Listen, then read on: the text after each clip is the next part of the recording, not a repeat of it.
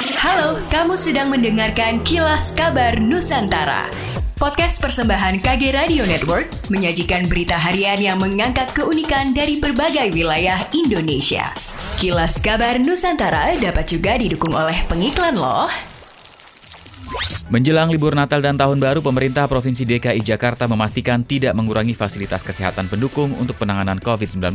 DKI memastikan semua siaga sebagai antisipasi lonjakan kasus juga masuknya varian Omikron. Wakil Gubernur DKI Jakarta Ahmad Riza Patria menyatakan DKI sudah menerima informasi masuknya varian Omikron. Ahmad Riza mengingatkan supaya setiap warga DKI berhati-hati dan tetap melaksanakan protokol kesehatan secara ketat. Selain itu, pemerintah Provinsi DKI Jakarta berupaya semua warga DKI mendapatkan vaksin vaksinasi, termasuk anak-anak usia 6 hingga 11 tahun.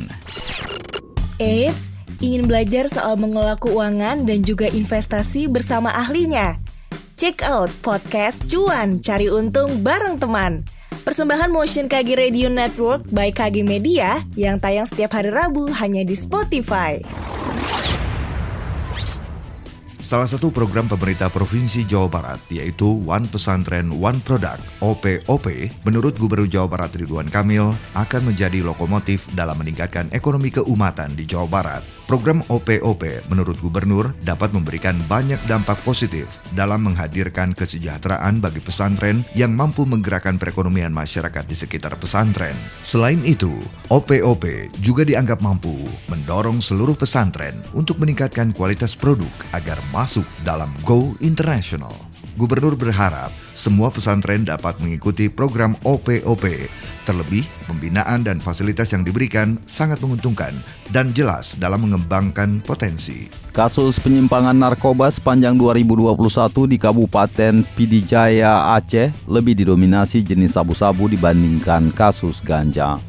Kapolres Pidijaya AKBP Musbah Niam SAGSH melalui Kasat Reskrim Narkoba Ibtu Rahmat kepada Serambi mengatakan dari hasil data penyidikan rekaman sepanjang 2021 lebih banyak didominasi pada kasus narkoba jenis sabu-sabu.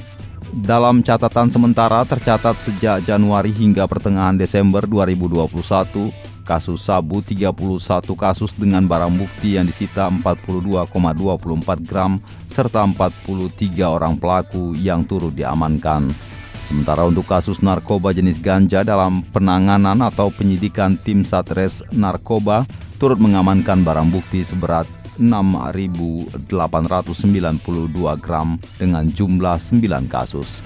Diakui Rahmat berbagai upaya untuk meminimalisir warga di delapan kecamatan dengan gencar melakukan sosialisasi kepada masyarakat, termasuk memberikan ruang untuk akses publik dalam melaporkan berbagai aduan bagi para penyalahgunaan narkotika.